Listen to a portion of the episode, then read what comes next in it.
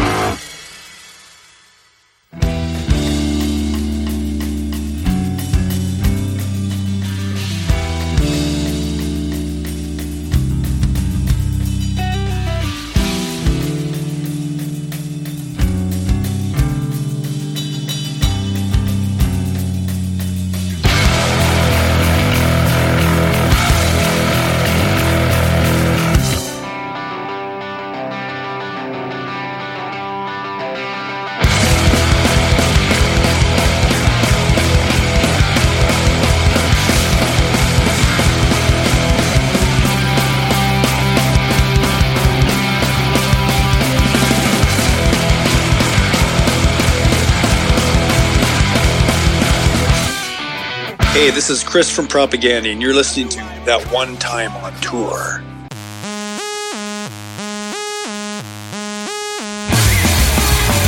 Run for the road, cause it's going on and on.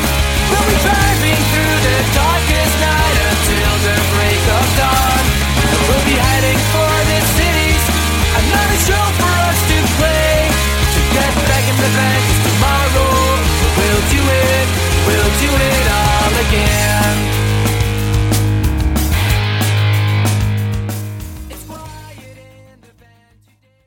Hey, everybody out there in podcast land, what is going on? As always, this is Chris Swinney. I'm your host for that one time on tour, back with another killer episode. Uh, if you don't know, this is my podcast where I get to sit down with someone in or around the music industry and have an amazing conversation. And this week is no different. Before I tell you who's on the episode this week, I would like to give everybody a huge shout out for checking out last week's episode with Jonathan and Eric from the now defunct band Brazil, but they are getting back together to have a reunion show in Indianapolis at the Hi Fi on August 30th. Make sure to get your tickets. Go to hifiindie.com for more information.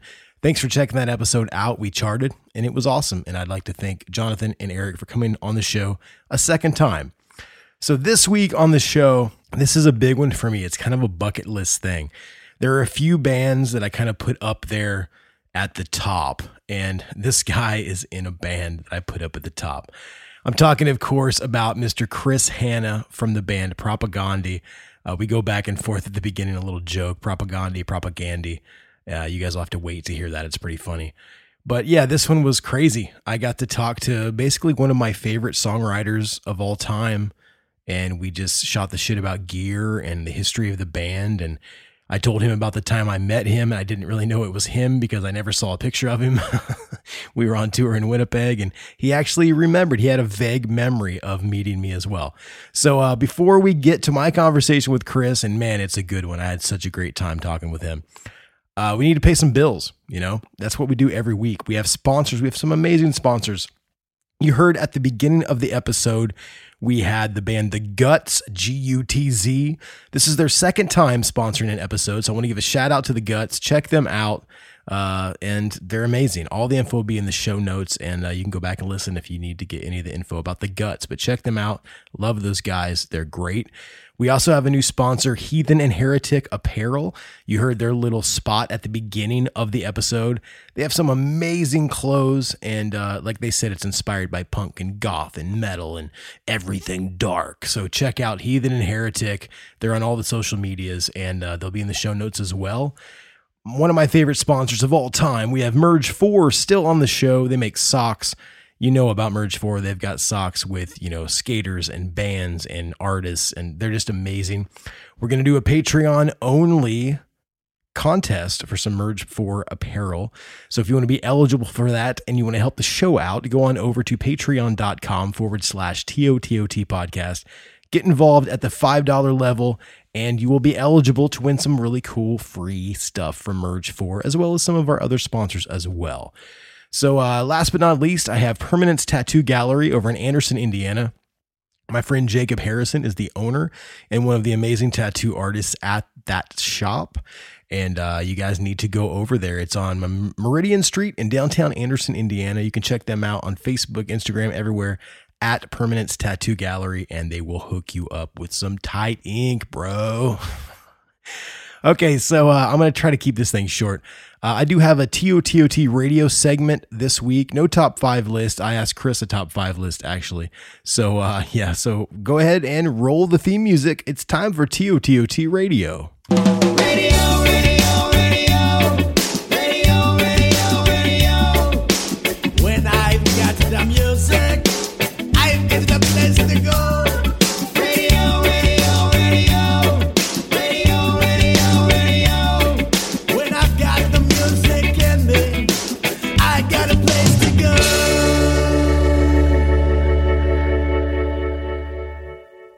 On this edition of TOTOT Radio, I am highlighting an awesome band by the name of Non Starter. They are the band of actually past guest Sean Colón. Uh, he directed the documentary on Fat Records A Fat Wreck is what it's called. And he has an awesome band called Non-Starter. They have a new EP coming out. Actually, I think it's already out on Dang Records. It's called Seasoned Stuntman. It's really cool, kind of skate punky. It's got some some like metallic sounding stuff in it. I love it, man. Sean sent me some of the stuff and it's it's amazing. So you guys need to check out Non-Starter on Dang Records. They have a band camp. Go ahead and just Google Non-Starter Band, uh, and all the information will also be in the show notes.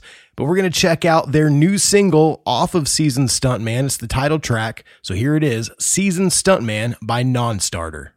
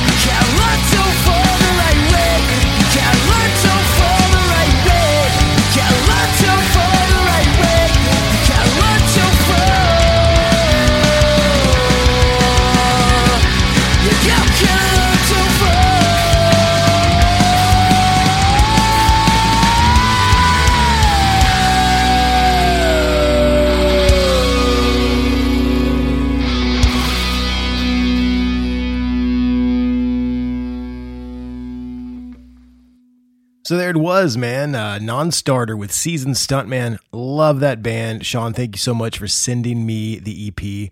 I love it. You guys go out there and check out non-starter on Dang Records with their new EP, Season Stuntman. Okay, so that is the intro, guys. Thank you so much for listening to everything. You know, I try to I try to add content. I know a lot of you came to hear Chris from Propagandi, and that's what we're gonna do right now. But you know, I like to I like to spice it up and have different things going on on the show with the top five lists and with with the TOTOT radio segments. And you know, that's how it goes. So we're going to get into my conversation. Make sure you're following us on all of the social media platforms. It's at TOTOT podcast. If your band or company wants to sponsor an episode or two, hit me up, TOTOT podcast at gmail.com. Leave me a voicemail. It might get played on the show. You can talk about anything you want, make suggestions for guests, anything your heart desires. you can call the TOTOT hotline. It is 1 765 372 8818. That is it. We're going to get into my conversation. This is one of my favorite episodes ever, and uh, it was so much fun. So, without further ado, here it is my conversation with Mr. Chris Hanna from the almighty Propagandhi. Here we go. And I'm on the line with Mr. Chris Hanna from Propagandhi. How are you doing today, Chris? Hi, it's Propagandy. yeah, I know. You, we were just talking in, in Canada. See, that's the thing. My whole life, I've been listening to you guys since the first record, and I've been a huge fan. And I've always said Propagandhi because in my mind, it was like propaganda mixed with Gandhi. But then I've heard you and other Canadians say Propagandy, so I, I was I was worried I would say it wrong. Yeah, well, I think um, Americans have said it for so long that it's kind of spread across the border. Even Canadians and Europeans say it now. So, yeah, my uh, one, one of my buddies, uh, Shane Told from Silverstein, he's got a podcast and he's talked about you guys quite a bit. And I've always heard him say propaganda. So in my mind, I was like, well, maybe it's not a Canadian thing since he's from Ontario, you know? Yeah, yeah. I think it's definitely now officially propaganda. okay. So I'd like to welcome you to the podcast. Thank you so much for being on the show. Like I said, I'm a huge fan. I've been listening forever.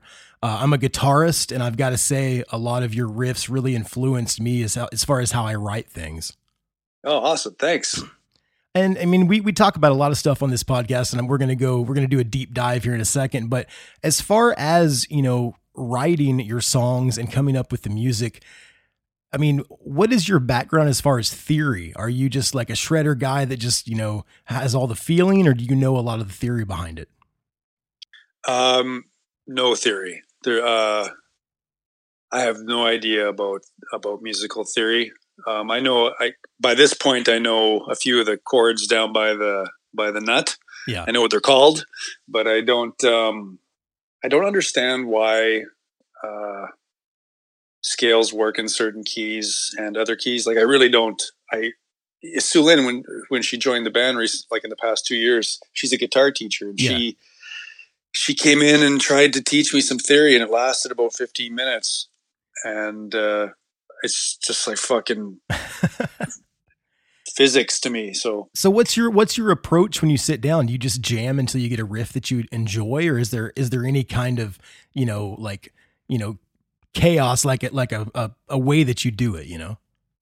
Um no we just kind of I think both Todd and I, Todd's the other main songwriter in the band. I think we just sit around with our guitars until we until we find something that that kind of reminds us of of of the music that really moved us when we were younger, and um, and then we start to develop that and see if we can connect it to other other musical pieces, and then see if it if it um, inspires any any kind of vocals or a lyric direction. Yeah, it's all very, very, it's very random. And I, I really wish there was a formula because then we could just do that and have records yeah. out every year, but there's not.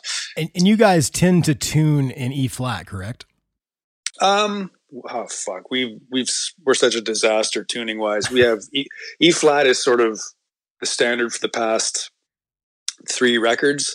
Um, it used to be E, but we also have drop D, we also have a, a B tuned up. We also have drop C sharp. Like there's just it's just a big mess live. Like there's capos flying all over the place. yeah. So yeah, because I think I was uh, in in preparation for this, I watched a couple interviews and I, you know, I saw a, a gear rundown where you were talking to this guy in Nashville about your gear, and you were talking about the capos, but you also only tour with like one or two guitars, so that must be kind of a nightmare. Do you do you tune down to the lowest and then use the capos to do all the other tunings? No, uh, now we have uh, both Sulynn and I take two guitars.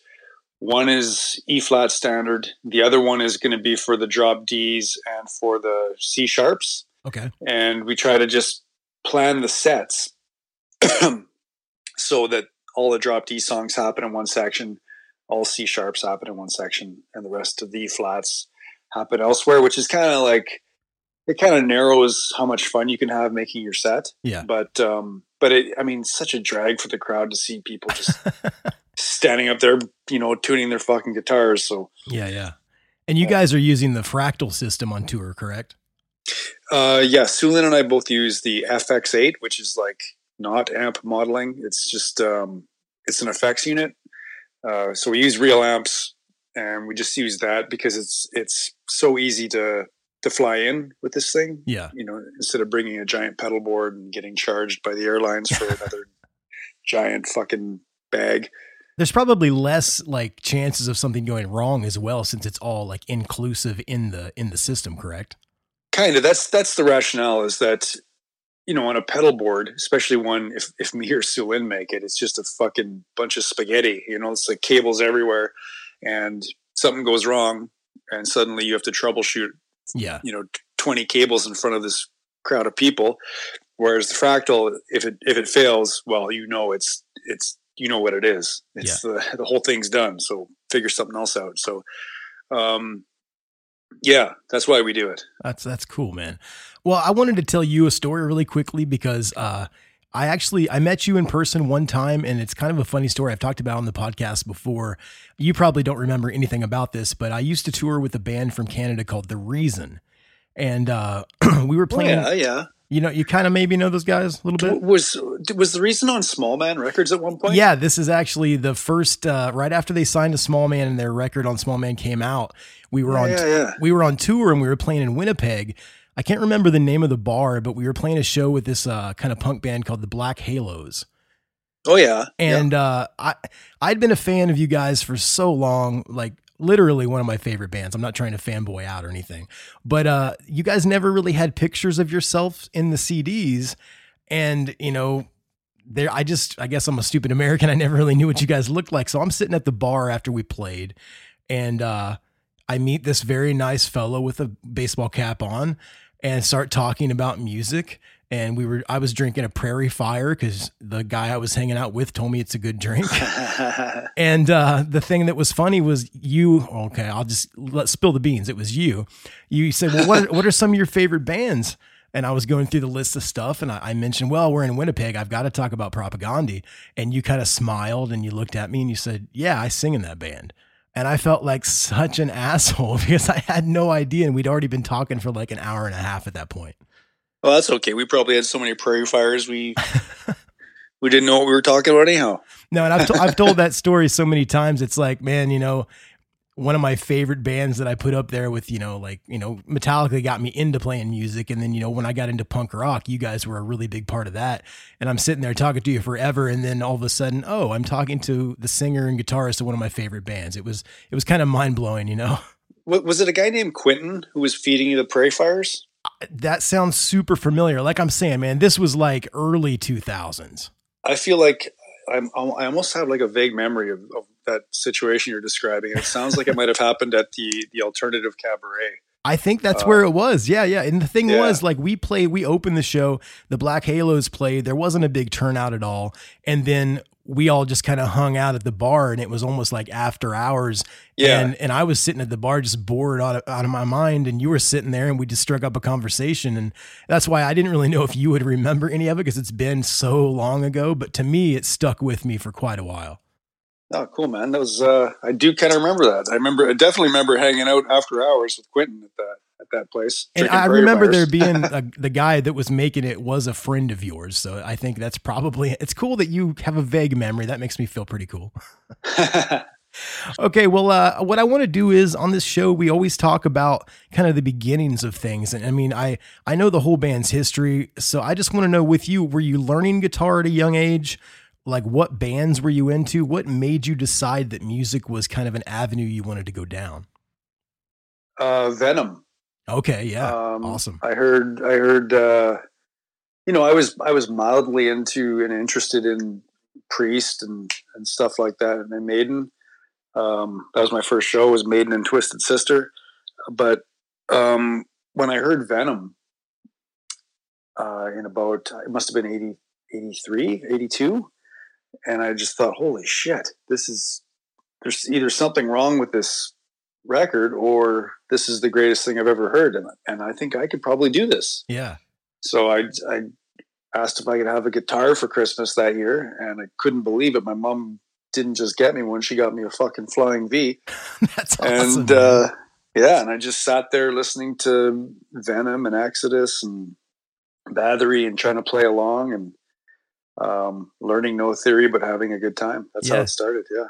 So was Propaganda? I talk to people on this show a lot, and you'd be surprised the band that kind of you know becomes their career as their first band. Now, were there a lot of bands before Propaganda for you?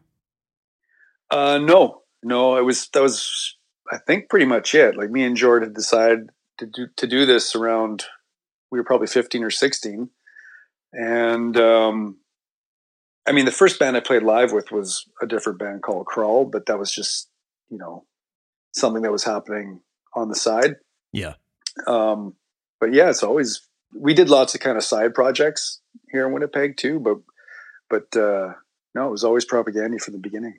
I was I was in uh there was a band from Winnipeg called Corpus Vile, and they put out a record on Fringe Records back in the day. They were fucking awesome, and I was in them for one day.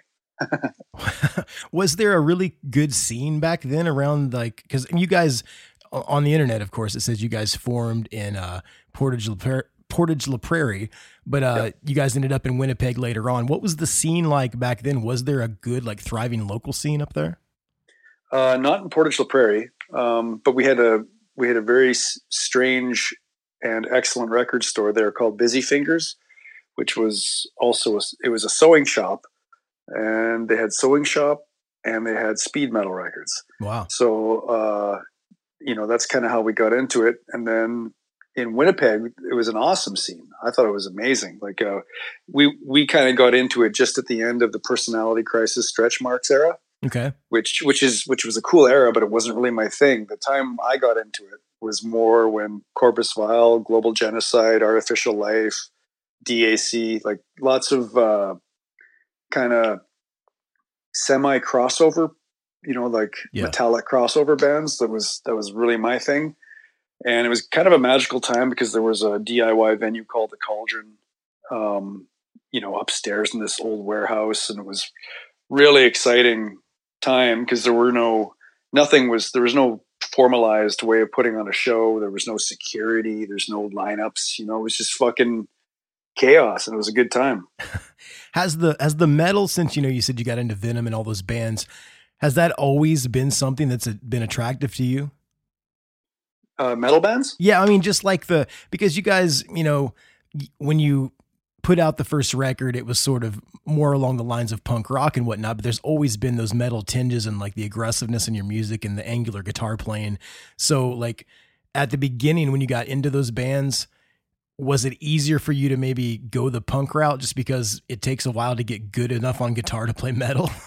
yeah ex- exactly you know because i i had also um, just a few years prior to the you know the how to clean everything uh, record i had heard that first bad religion record suffer and i thought holy shit this is like it's like the ramones but with motorhead yeah. you know and yeah.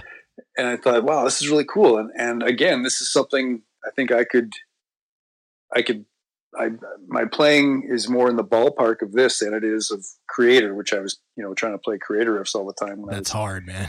Um so yeah i think that's how we kind of ended up in that sort of uh socal fat records scene you know Was there a like a distinguishing like a line drawn in the sand with bands in the Winnipeg area like punk bands, metal bands, or did everybody just play together like one big like like scene?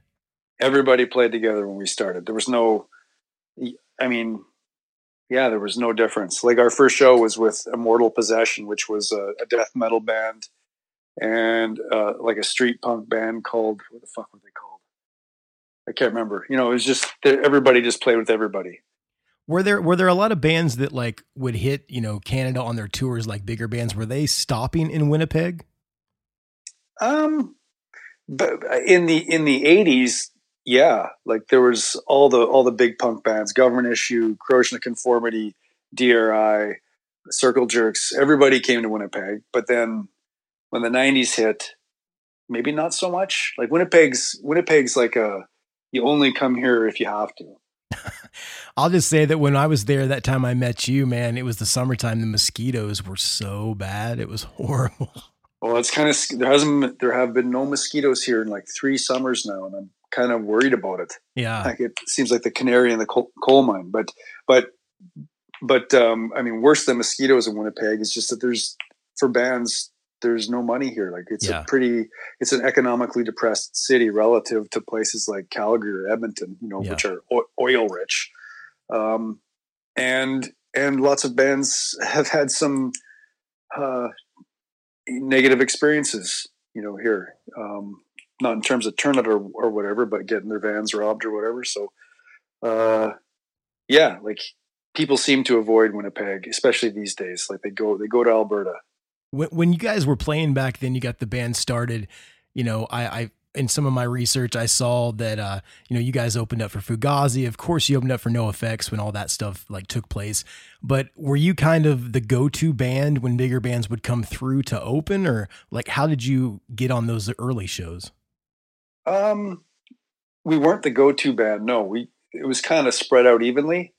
Um, it just so happened we had like uh, these these legendary brothers, the Riel brothers, used to put on some of the shows, and they were friends of ours. So if they had a a, a show coming up, they would ask us, and we had yeah, we kind of knew we knew like kind of the mid-level punk rock promoters. They were usually our friends, and they would just kind of share the wealth, let different bands open different shows we weren't the go-to by any by any stretch of the imagination though This is Chris DeMakes, guitarist and vocalist for Less Than Jake, and host of Chris DeMakes a Podcast, a songwriting podcast where every week I'm joined by an amazing guest to break down the writing, recording, and release of one iconic song from their career.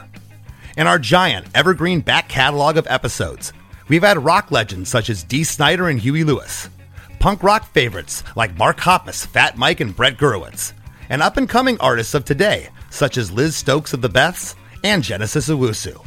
We've had guests from all genres and styles of music, and I guarantee that if you peruse our back catalog, you'll see several episodes that'll make you say, Man, I gotta hear that. Whether you're a fan of music or a creator of music yourself, you'll take away a whole new appreciation for the songs you know and love. Chris DeMakes a Podcast is available for free on all the places you could possibly listen to podcasts, and new episodes come out every Monday. Were you guys doing any like uh small tours back then or was it all pretty localized? It was very local until um, i think 1991 or 92 we uh, was it 92 must have been 92 i think we went on this short hapless disaster of an american tour. What can do you have any uh any stories from back on that tour? Uh, well the, the the goal was to get out to to berkeley to, to san francisco and try to play gilman okay um, without having booked the show. you, you were just so- planning on showing up and, and seeing what Yeah. happened yeah yeah Yeah, we were we were fucked. Dude, I've been But- there before. You used to do those tours back in the day where you, you might have like three shows booked in a month and you're just hoping you can find shows on the way.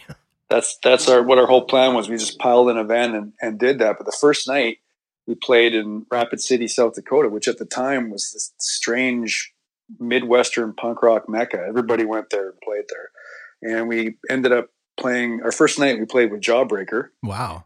and that was like holy fuck this is crazy and and we finished and then blake from jawbreaker said no keep playing you guys are great so we kept playing and i was like wow this is great and then afterwards we go to this party and i made out with this girl and i was like holy shit this is crazy America. is it gonna is it gonna be like this every night yeah, of, cour- then- of course then it- not, right? and then it never was again yeah, yeah. I mean, that's such a false sense of what's going to happen. I think that's hilarious. That was the first night of the tour and then yeah it was crazy that that's awesome. And so back then was it all like you guys were in a van or were you guys like I know back in my, my first tour we were in like two cars. We were in we were in our friend's van on that first tour yeah our, our very first like you say on our very first trip out of winnipeg um, which was just just a trip to a, the neighboring province we took two cars yeah it was the same thing So when you guys came across on that first tour to the states, uh, was there any problems at the border or anything? I mean, like, did they know what you guys were doing? Because I know when I was younger, my first time I ever went to Canada, we weren't like a signed band or anything, and we were stuck at the border for like eight hours because they, well, are you're you're going to be working in our country, and I was like, well, right we probably won't make any money. Yeah, no, the '90s were kind of a magical time. All the all the pre 9/11 Yeah. border crossings, Yeah. like what we would do, we would never cross at the main the main border crossings. We would uh, wait until about quarter to nine, um, or try to arrive at the border at quarter to nine. But it would be it would be one like a rural border Okay. where it was just like s some local farmer was the border guard yeah. and the border's supposed to close at nine. We'd show up 15 minutes early, and he'd be like, "Oh, for Christ's sake, you guys, what do you?" And you know, and he'd like, "Okay, go ahead." He wouldn't even check the van. That's And- awesome, man. But uh, and then eventually, we, like, we would get people in Minneapolis to. Well, I can't remember the name of the record label, but they'd write us fake recording papers. Um, so it looked like we were coming down to put money into the U.S. economy to Yeah. record, and then we just stay there for two months and That's awesome, Yeah. man. so uh, I want to talk a little bit about this. You guys were together. You were doing all that stuff in 1992. It's you know it's folklore by this point. You played a show with NOFX. Uh, how did all that come about? Did Fat Mike talk to you guys right away? I mean, were you guys leery of signing to that label? Like, how, what was the feeling? Like the general feeling around all that? Um, uh, yeah, like right after the show, he came up to us and wanted a tape, and I gave him a tape, and he never paid me for it. And uh, of course, right? yeah, and uh, I should charge him interest. Oh, you should point. totally charge him interest at this point. Yeah. thirty years of interest. Yeah. Um, and and he started calling us, and I was like, "Yeah, it sounds good. Like, look, we could just I can make I could record it on a four track up here." And he's like, "No, no, I want to do a real record, and like in a real studio." And I just kept thinking, "Well, this is this is not going to happen. Like, Yeah. It's just not going to happen." Um, and eventually, he's like, "Okay, you guys just just get plane tickets down to uh, to LA and I'll record you at West Beach. I'll pay for it. And I thought, holy shit, that's where uh, that's where those Bad Religion records are. It's, Yeah. fuck, is he serious? This guy fucking serious? And uh, because at that at that point at that point fat records wasn't really even known i mean like they'd only what had a couple records out so i mean that's got to be kind of a scary thing like you know NOFX but he's wanting you to you know risk a lot by coming all the way to los angeles i mean were you guys a little bit freaked out I think so. I think um,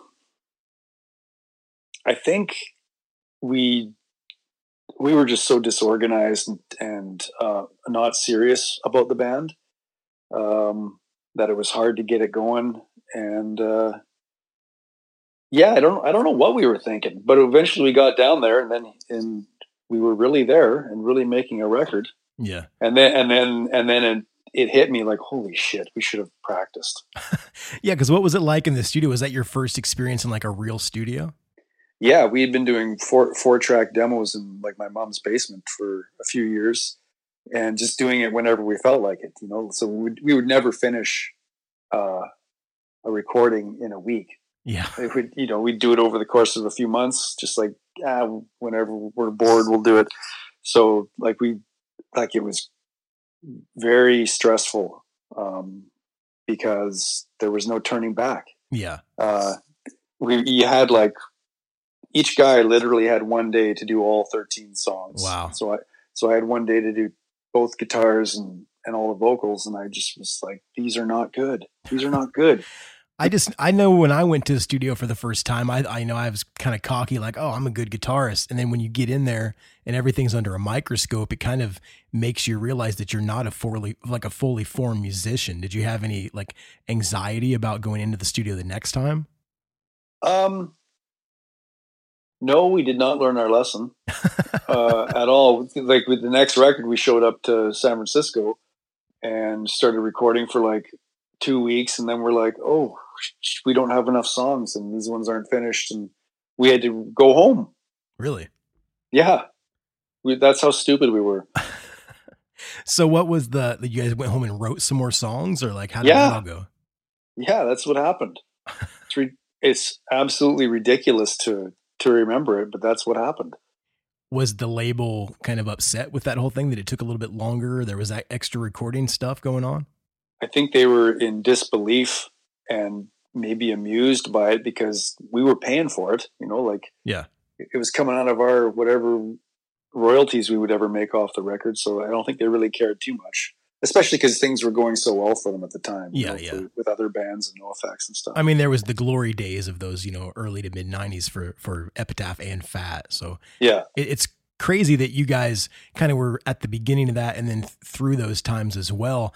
Did uh did it ever like when did it kind of occur to you that wow this is kind of something you know like i don't want to use the term like we've made it because there's so many bands that you know they it seems to outsiders like they've made it but they probably haven't.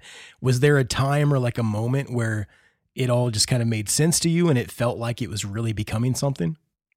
Um, no, someone had someone had asked me sort of that same question the other day, and I realized it wasn't until 2009 okay um, when we uh, made Supporting Caste um, that I was like, "Wow, we have this is cool. We have something pretty cool that could have some longevity." yeah I it, mean, you know, which, you've got to admit though, it's crazy that in 2009 you that was your first thought because I mean, this is what your 33rd year as a band. yeah, probably. It's But- it's crazy, man. I think what had happened in 2009 was like we were finally a four piece for the first time. Yeah, and the songs uh, sounded more like I had always hoped they would sound. You know, it took that long. It took 19, 20 years to to get where we wanted to go. What, what took you guys so long in maybe deciding to become a four piece? Because with the with the style of music and just it, it lends itself to the two guitar attack, you know, with uh with the different harmonies and whatnot going on. Did it just was it a logistics thing, or did, did you just finally decide to do it?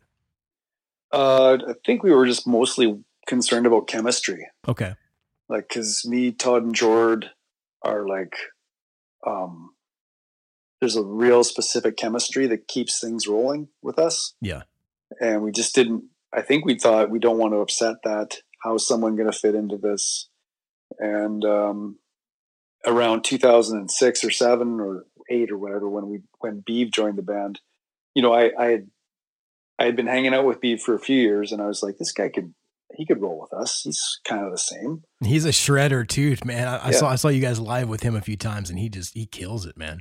Oh, cool. Yeah. Yeah. And, you know, he's sort of uh, kindred spirit.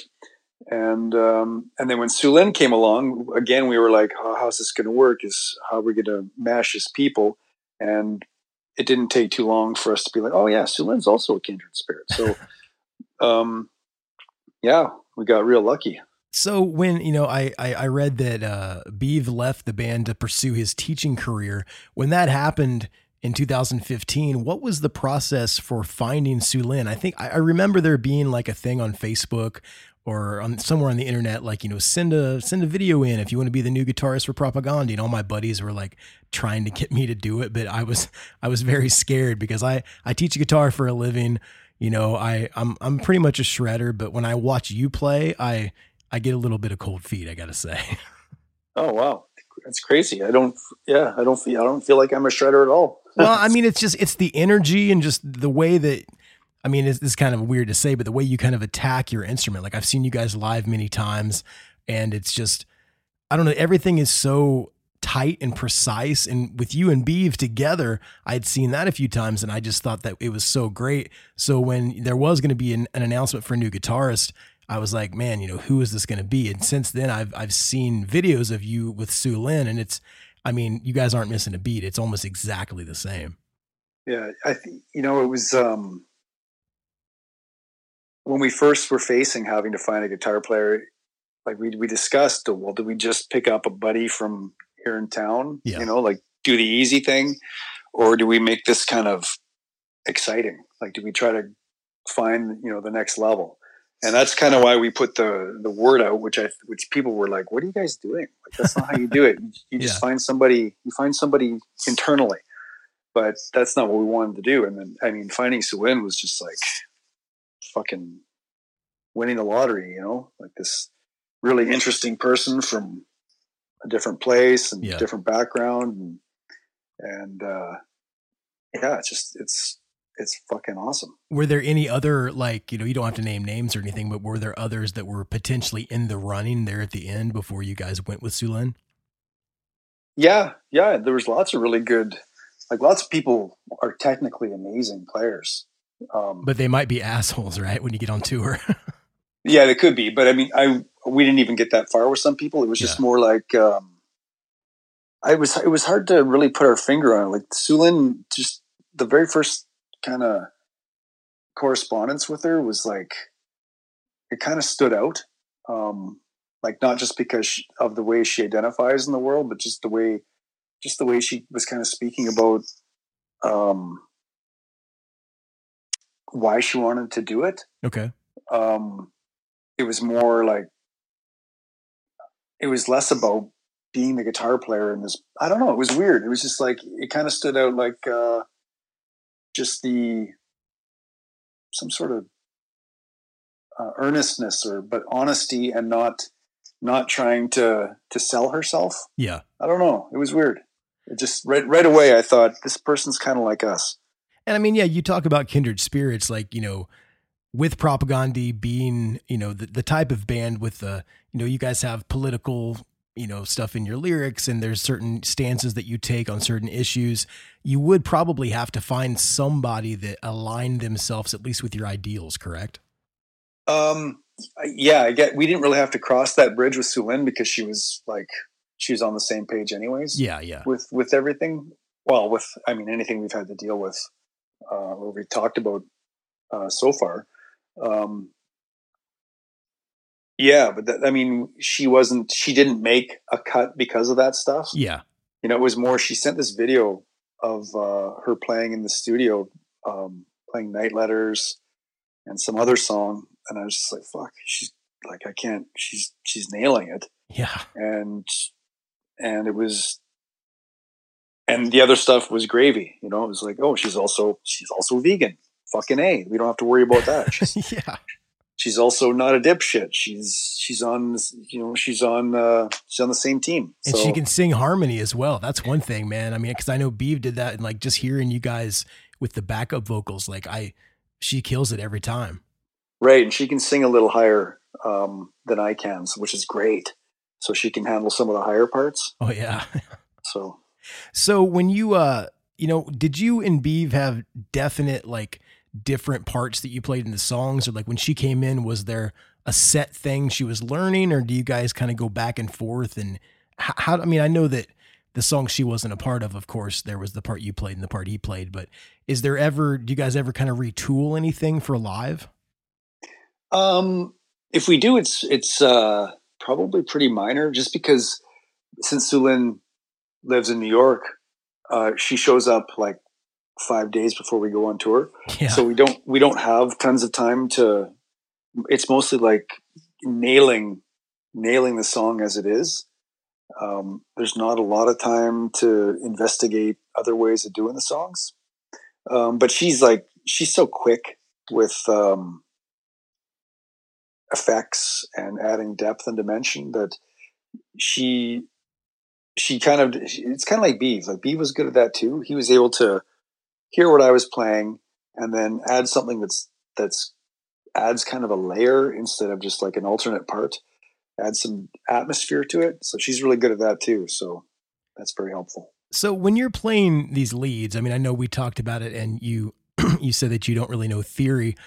Do you just know where to start and then take it from there? Like, what is your thought process when you're playing leads? Like, I know, like the beginning of Coach's Corner and a couple other songs, they're pretty chromatic and they just go so fast. Even the notes that maybe don't fit, they sound really cool because they're they're the phrasing is so quick.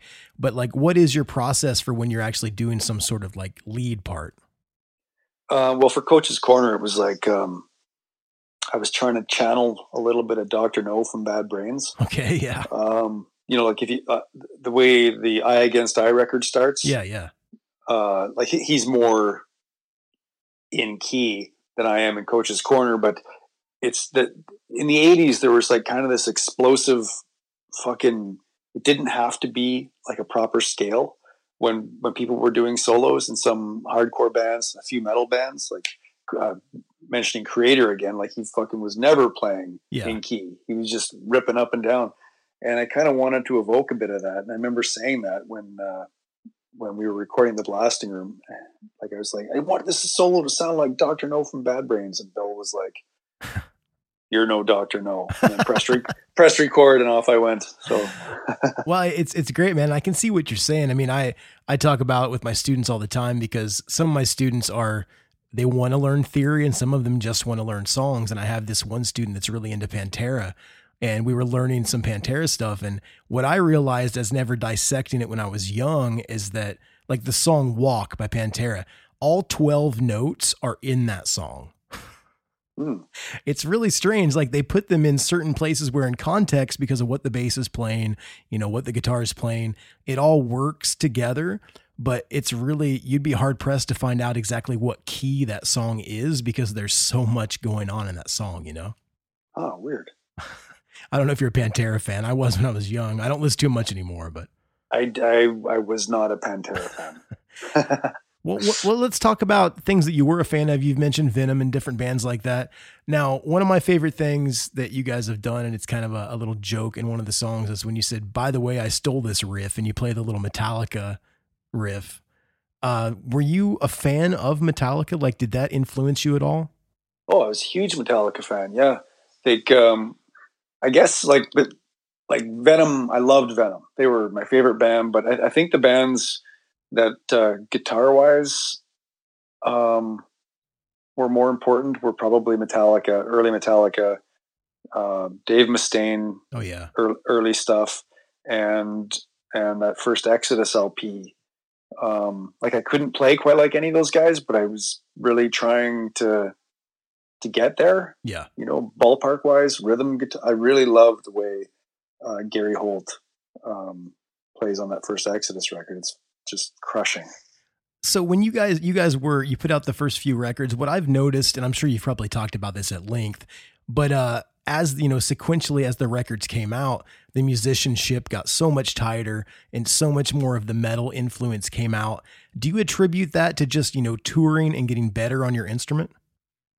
Um, maybe not to touring, more to just being at home and and and you know trying to catch up Yeah. with yourself. Um, yeah, just spending more time in the practice space really for us. Like we we're not like a road warrior kind of band, really, and um, most of the time, I mean, my the most fun I have in the band is in the practice space, and uh, it's always been that way. And we've spent most of our time there um, instead of on the road. Um, so that's we just got better just by being in the practice space. I know that you guys recently uh put out a tab book. Was that uh was that a pretty long and drawn out process? Um, sometimes it is, yeah, because we we have these guys. They're really good. Uh, it's the Sheet Happens Publishing out in Toronto. They have And they something to get- do with Protest the Hero, correct? Because I know they put some stuff out as well.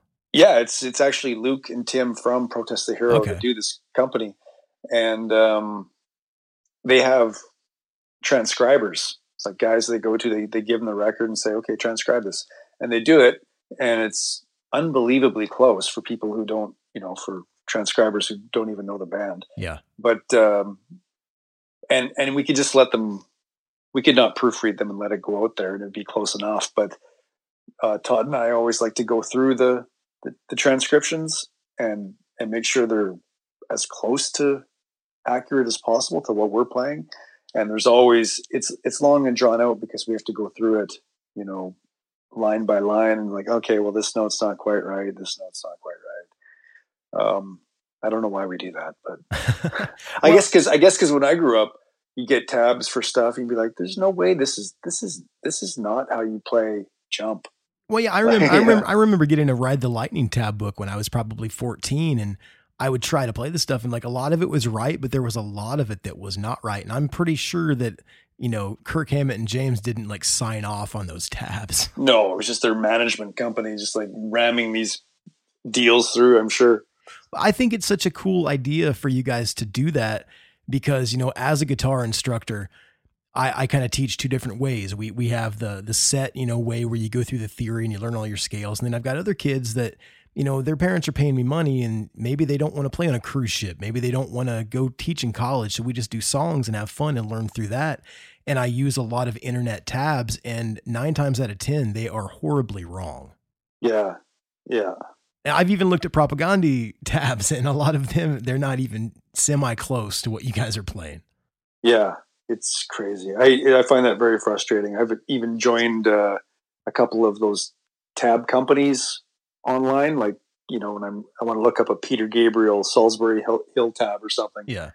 and then I'll even pay for a subscription, and then I'm like trying to play this alleged authorized transcriptions. Like this is not even this is not what the guy's playing. Yeah, totally. Come man. on. So when you're, you know, we've talked a little bit about songwriting and when you're doing this, I mean, some people they say it's like either way, both ways. When you're doing this, is the, does the music come first, or is it lyrics first, or do you like have, you know, a quote unquote poem written or whatever, and then you put try to put that and make the phrasing fit? Like, what comes first for you guys? Um, yeah, it's different every time. I think things happen in parallel. Um,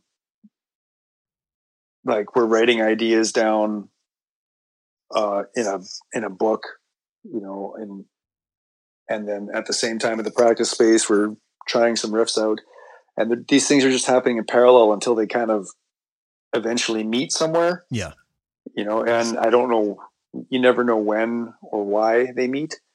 Um, but when they do then you gotta you know strike while the iron's hot and try to flesh it out. But uh, there yeah there's always i guess i mean the music's for me making riffs happens more often um, like i'm always you know on this phone here i have this little voice memo uh, recorder and i'm always recording little snippets from an acoustic guitar or electric guitar on it, but I'm not always writing down lyrics or ideas.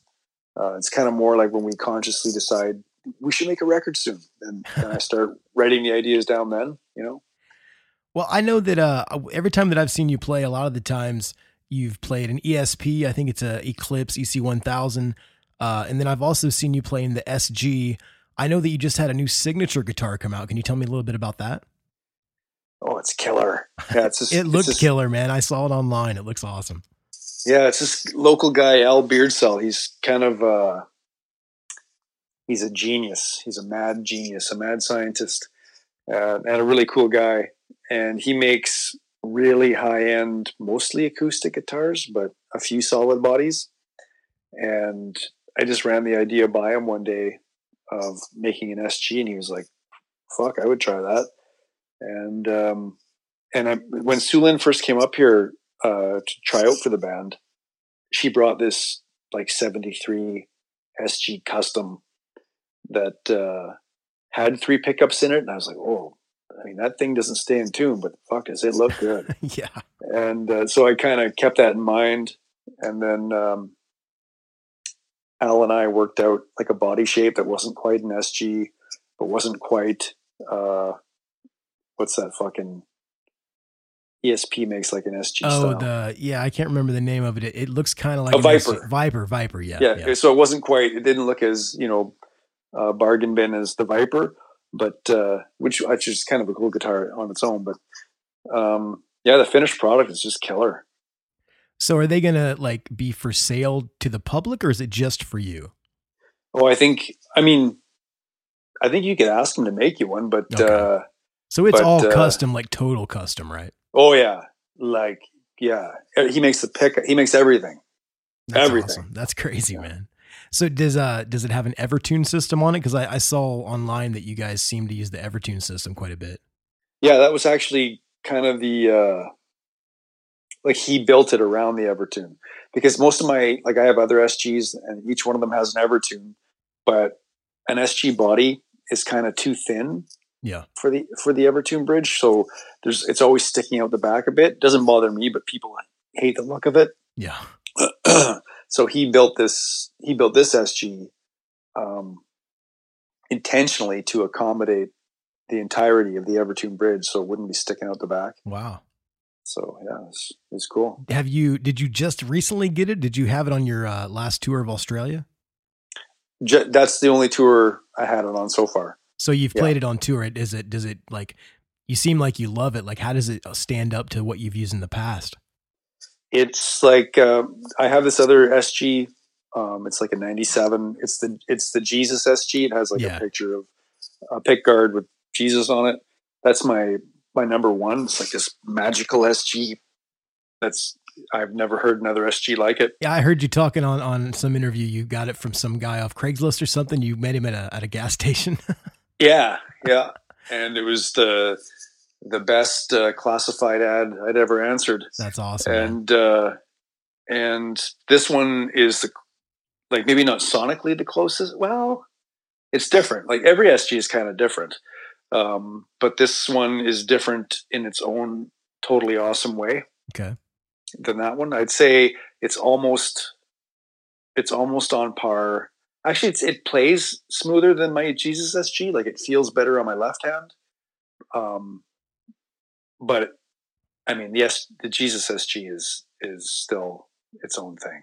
So when I saw you play, I mean, just on videos and whatnot as well, but when I saw last time I saw you guys play was 2015 at uh, the Vinyl in Pensacola, Florida, when Beeve was still in the band, and at that show you were playing the LTD. What are your thoughts on on those guitars? Was that something that you really enjoyed playing? Because I have a couple LTDs, I really like them. Is that something you had out of necessity, or did you enjoy playing those guitars? That was my my gateway into Evertune. Okay, I yeah. thought like I didn't want to cut up my my guitars at the time to put in the Evertune bridge because I didn't know if it was going to be good for me or not. So I I bought one of those LTDs with the Evertune in it, and I was I was sold on the Evertune very quickly, and I and I really liked the the guitar itself. It just um the pickups that kind of worked in that were those EMGs. yeah, like the I, I have like the 81 and the 85 in mine. I think that's what was in mine too. Um, but it it just was not quite as it was kind of congested sounding compared Yeah. to my other guitars. So I I actually sold that one um, to finance putting an Evertune in one of my other SGs. So What uh you said that that guy made the pickups for this guitar as well? yeah, So what Yeah. what what are they comparable to? Do you can you give me like a comparison? Well the first one he made um, for me was I said I want a really high output pickup for this, and he said, "Oh yeah, yeah, I'll make you one." So, but it was his idea of high gain. And it, wa- it was not, not not your idea of high gain, right? yeah and i just like you know i needed i needed more high gain i needed to sound like this similar to this uh this bare knuckle nail bomb yeah. and um he did a bunch of measurements on my on the bare knuckle i have in my other sg and he made a, a pickup based on that um and it was it just immediately was like fuck yeah that's a good pickup That's awesome, man. Well, I've got to say that, you know, the tones on the last record, which we can, you know, go into talking about Victory Lap, they're brutal, man. Like how how long do you guys take trying to find those tones in the studio? Is it a plug and play or do you kind of, you know, like slave over it for a while? um it's it's more it's it's kind of plug and play Okay. uh, there's not too much um, there's not too much fooling around. Like it you know the guitar sounds like it sounds and then the engineer puts up a mic to make sure it sounds like that in the control room. Yeah. and that's it. Like i, I don't like to tweak too much. And i especially on the last record i was i kind of even like performance wise i didn't want it to be super precise. Like um, i want it to sound a little bit ragged um, even to the point where you know i could have played it better but sometimes i don't want it to be played better because i want it to have an authentic feel Yeah. um a lot of records i think these days there, there's so much opportunity to to make things so precise that it it kind of kills the humanity of the yeah. of the record I mean, i, because you, almost can- kind you can use Pro Tools, but you don't have to like Pro Tools the the human element out of it, right?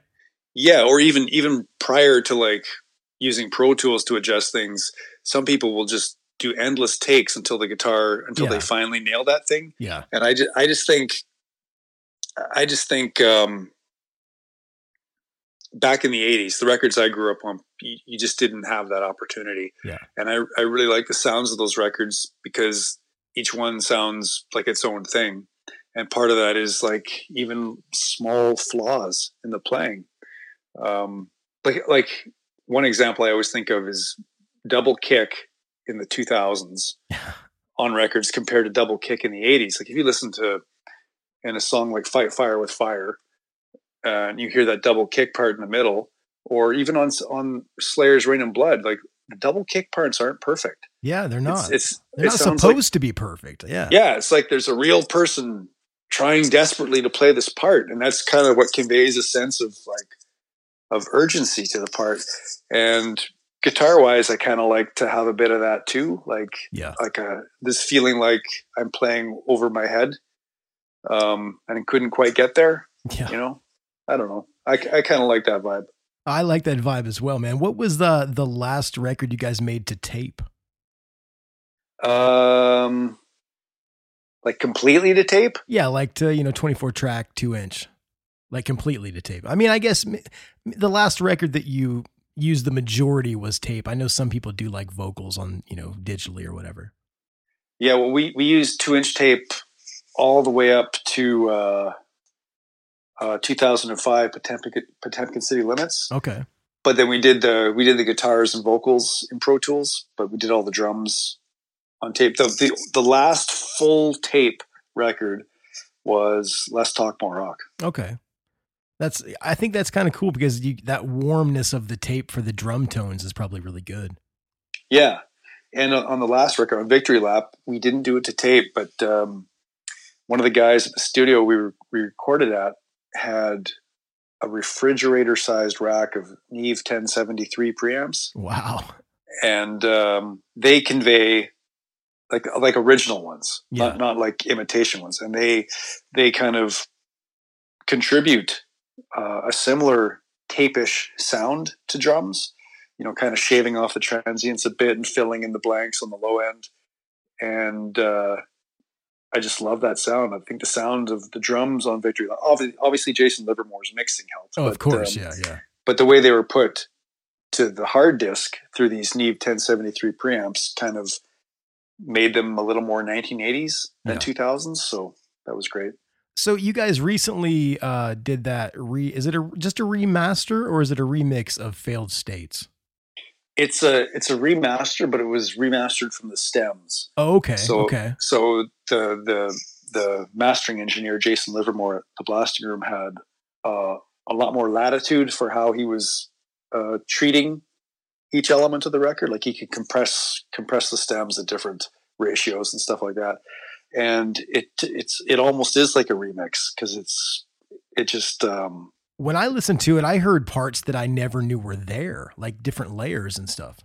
yeah, it's like a cloud was lifted off the whole thing. Yeah, it sounds great. I mean, I love the production on every record you guys have ever put out. I love even the, you know, the first few records where maybe it's a little bit different, but it it's that it's this timestamp, you know what I mean? Like and since, you know, Potemkin City Limits, it's been like just this amazing wall of noise, but it's so precise. And then when I when I heard that remaster, I mean it just brought it to a whole new level. Yeah, that's what I thought too. I was really happy with it because it it yeah stuff jumped out. Yeah. um, yeah, which was what was supposed to happen in the first place. But the the first mastering job was really uninspired. So who who came up with the idea to to do that? Um, I guess me and Jason Livermore. Like when I was down there, I think it. I think when we were mixing Victory Lap, I was just we were just shooting the shit like we usually do. Um, and it came up like, what could you do? What could you do to failed states if I could get you the stems? And he was like, yeah, I could fucking make that sound better. And I was like, okay, let, let's do that. And then I asked the record label, you guys interested? And they said, fuck yeah, let's do it. That's awesome, man.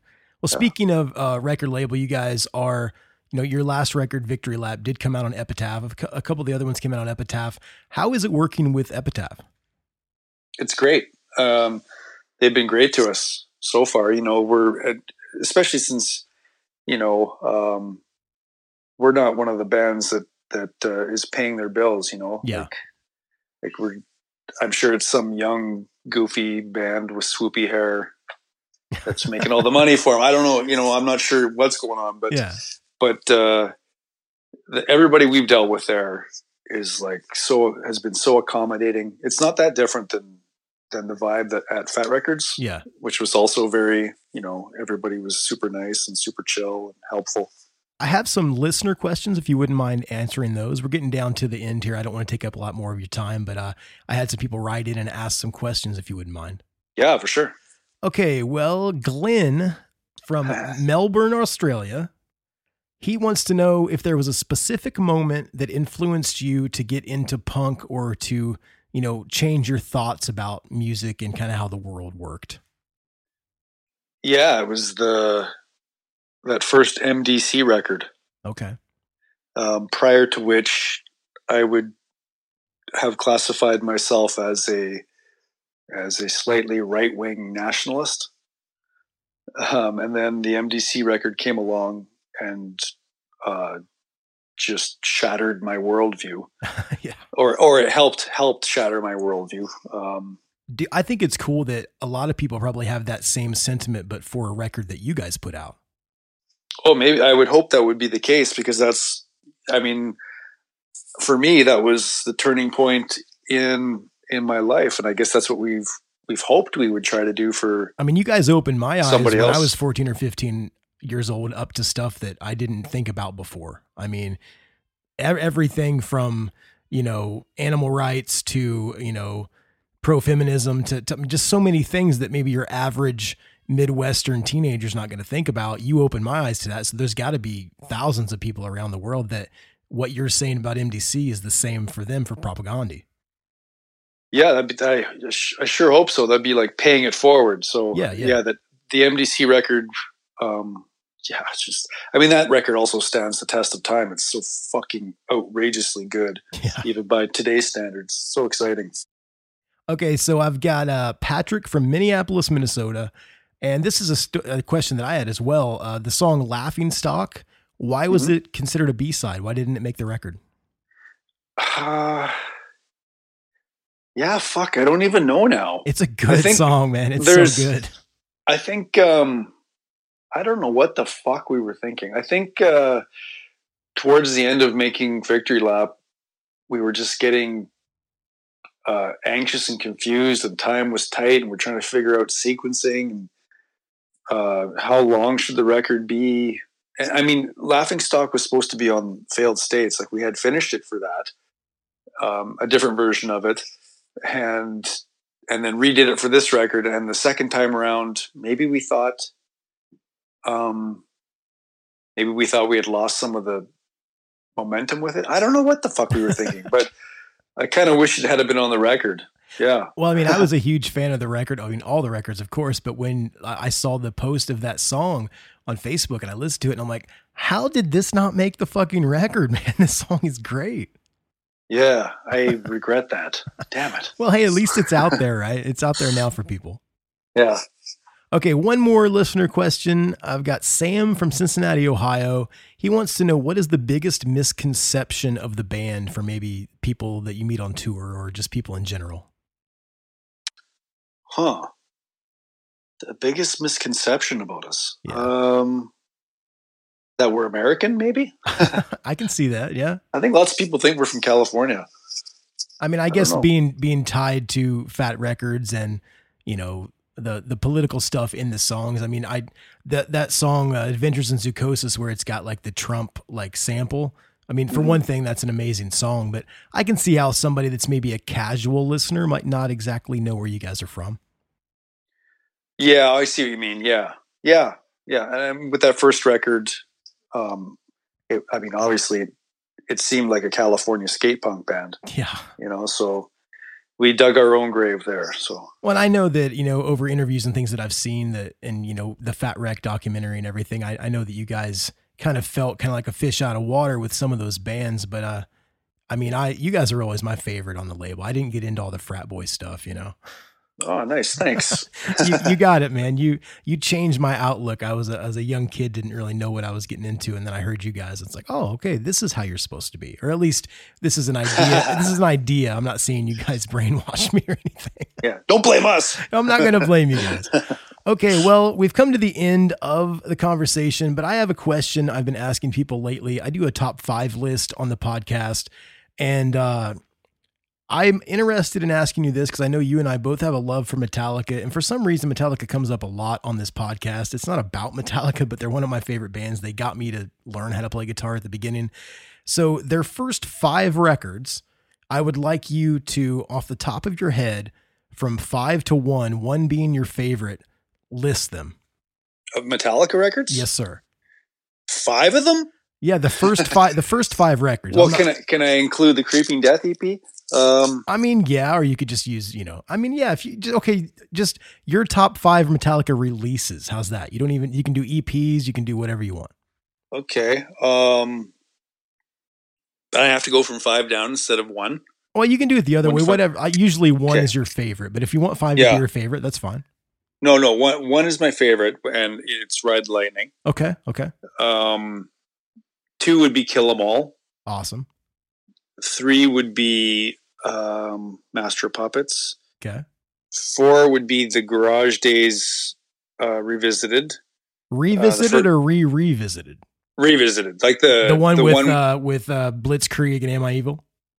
no, the, sorry, that that would be my fifth, Okay. and then the fourth would be the one where uh, uh, Jason Newsted, his first. Uh, Oh, with like Crash Course in Brain Surgery and all that stuff, right? yeah, it was called the Five Ninety Nine EP at the time, or something like that. Yeah, what they did was they Garage Days revisited was when they put those two songs on Kill 'Em All, and then re revisited was his first release, the 598 Ah, EP. Yeah. Yeah, so those would be my that that'd be my five.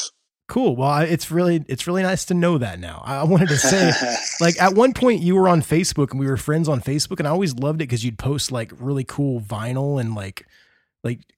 I mean, what made you decide to get off Facebook? Uh, Facebook was making me dislike people that I otherwise liked. Dude, it does that to me every day. if I didn't have the podcast, I would probably get off of Facebook, honestly. Yeah, I find that with all social media. Actually, I find it's just people act differently, and Yeah. you learn stuff about them that you don't learn about them in the course of just hanging out in real life. So, uh, I think I'm just better off um, not interacting online with many people. Well, I, I just want to thank you so much for coming on the show today, man. I've had a blast speaking with you. I'm glad that we could figure it out. And this kind of happened through social media. So we'll give it one little gold star for, for, for that. but uh, the one thing that I want to know what does the future of the band look like? I know you guys are going to Europe at the end of the month. yeah, there's just um, it looks like things are going to get busy for summer and fall, relatively busy for us. Um, and then I don't know what's happening after that. It's all a mystery. Life is a mystery. Any talks of a new record anytime soon? I know that uh, Victory Lap came out a couple years ago. Yeah, we usually don't talk about a new record for three years after the last one. Okay. I don't know why we do that. Are It's so there any like riffs kicking around in your memo on your phone? Oh yeah, there's riffs all over the place. Oh, that's cool, but, man. uh, I don't know what to do with them. Well, I, you know, you guys have been around for 33 years. In a perfect world, it would be 33 more years. And I, I wish you guys, I wish you guys all the good fortune. And I'm so glad you came on the show. You, this was a bucket list for me. I know I'm, I'm being fanboy, but it, it was great talking to you and getting to nerd out about gear and stuff was great because not all my, not all my guests play guitar. So Oh yeah, nice. Well, I really appreciate you having me on here, Chris. yeah, no was really problem. cool. uh, do you, uh, can you give out the socials for the band? I know we just downplayed social media, but I'd like my, ev- all my listeners to check it out. Um, how would I do that? Um, Is it at Propagandhi on For- Instagram? uh, fuck, what is that? Todd does. Todd does that. Um, I tell you what, I'll just put him in the show notes. I'll check it out. You don't have to say another word, man. okay, there, there is. A, I could. Uh, I have a Patreon page. Okay, yeah, totally. Um, uh, it's patreon.com slash Jesus H Chris, I think. and you you guys are um, doing like podcasts and stuff over there as well, right? Yeah, just I, I just do it by myself. Okay. I don't bother the other guys with that. But um, if people are interested in that, they can check that out. Cool. Well, Chris, I just want to say thank you so much. And uh, when you guys do have a new record come out, please come back and talk to us on the podcast. For sure, man. Awesome. Well, have a great evening, and uh, I will talk to you soon, my friend. Right on, Chris. Cheers. Bye. Bye. So there it was, my conversation with Mr. Chris Hannah from Propagandhi. I had such a great time talking to Chris, and I hope you guys enjoyed that. Uh, hopefully, we'll have him back in the future for a part two. We didn't even scratch the surface. I mean, there's so much, so uh, much other cool stuff with Propagandhi. I've just, I've loved them since I was in high school, And um, yeah, it was wonderful getting to have him on the show. If you would go back and tell like 15, 16 year old Chris that, you know, you're going to be talking on the phone for over an hour with Chris Hannah from Propagandhi, I would not have believed you and uh, but now we have it here for posterity. It is it is immortalized on the internet. So thank you guys so much for checking this out. If you're new and you just came here for Propagandhi, we have so many other episodes with great bands that you will love. Go back through the archives. You can go to tototpodcast.com and check out all that. We're available on all of the podcast apps and and platforms and whatever. So I'm going to get out of here. Make sure to check out all of my sponsors The Guts, Heathen and Heretic, Merge 4, Permanence Tattoo Gallery, Rockabilia.com, everything. We couldn't do it without our amazing sponsors. If you guys want to help us out, go to patreon.com forward slash TOTOT podcast and get involved. And uh, that's it.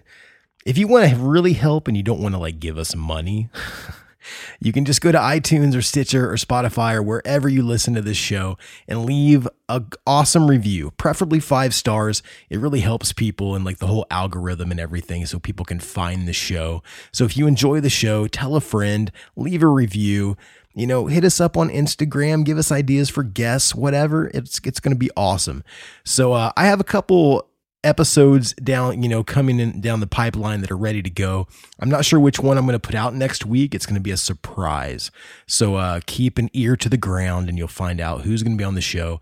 But uh, it's going to be a great episode because all the episodes coming up are amazing. I mean, that's that's me saying it, but you can trust me because you you guys listen all the time. You know that I don't lie. So I will see you guys next week with an amazing episode. Like I said, I'm going to surprise you with who it is. But that's it for this one, man. It's a wrap. I always play music.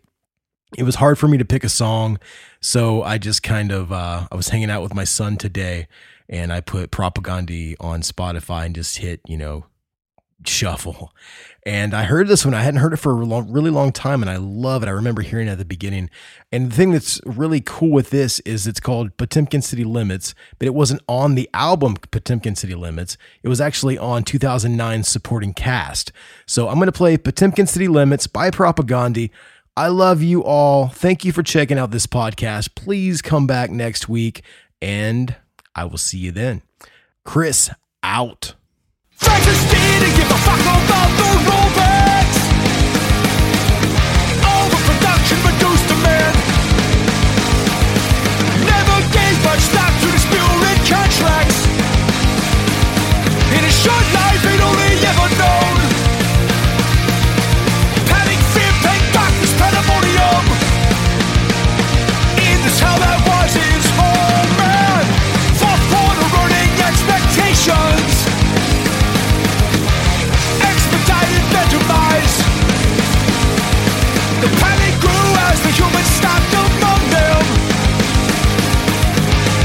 the screaming began.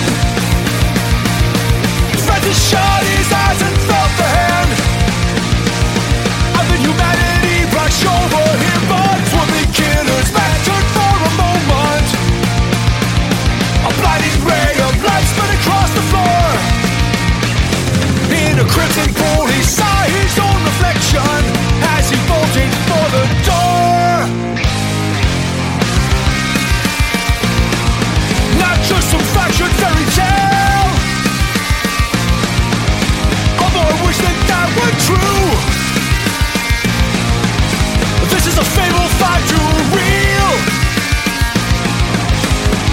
somehow still cling to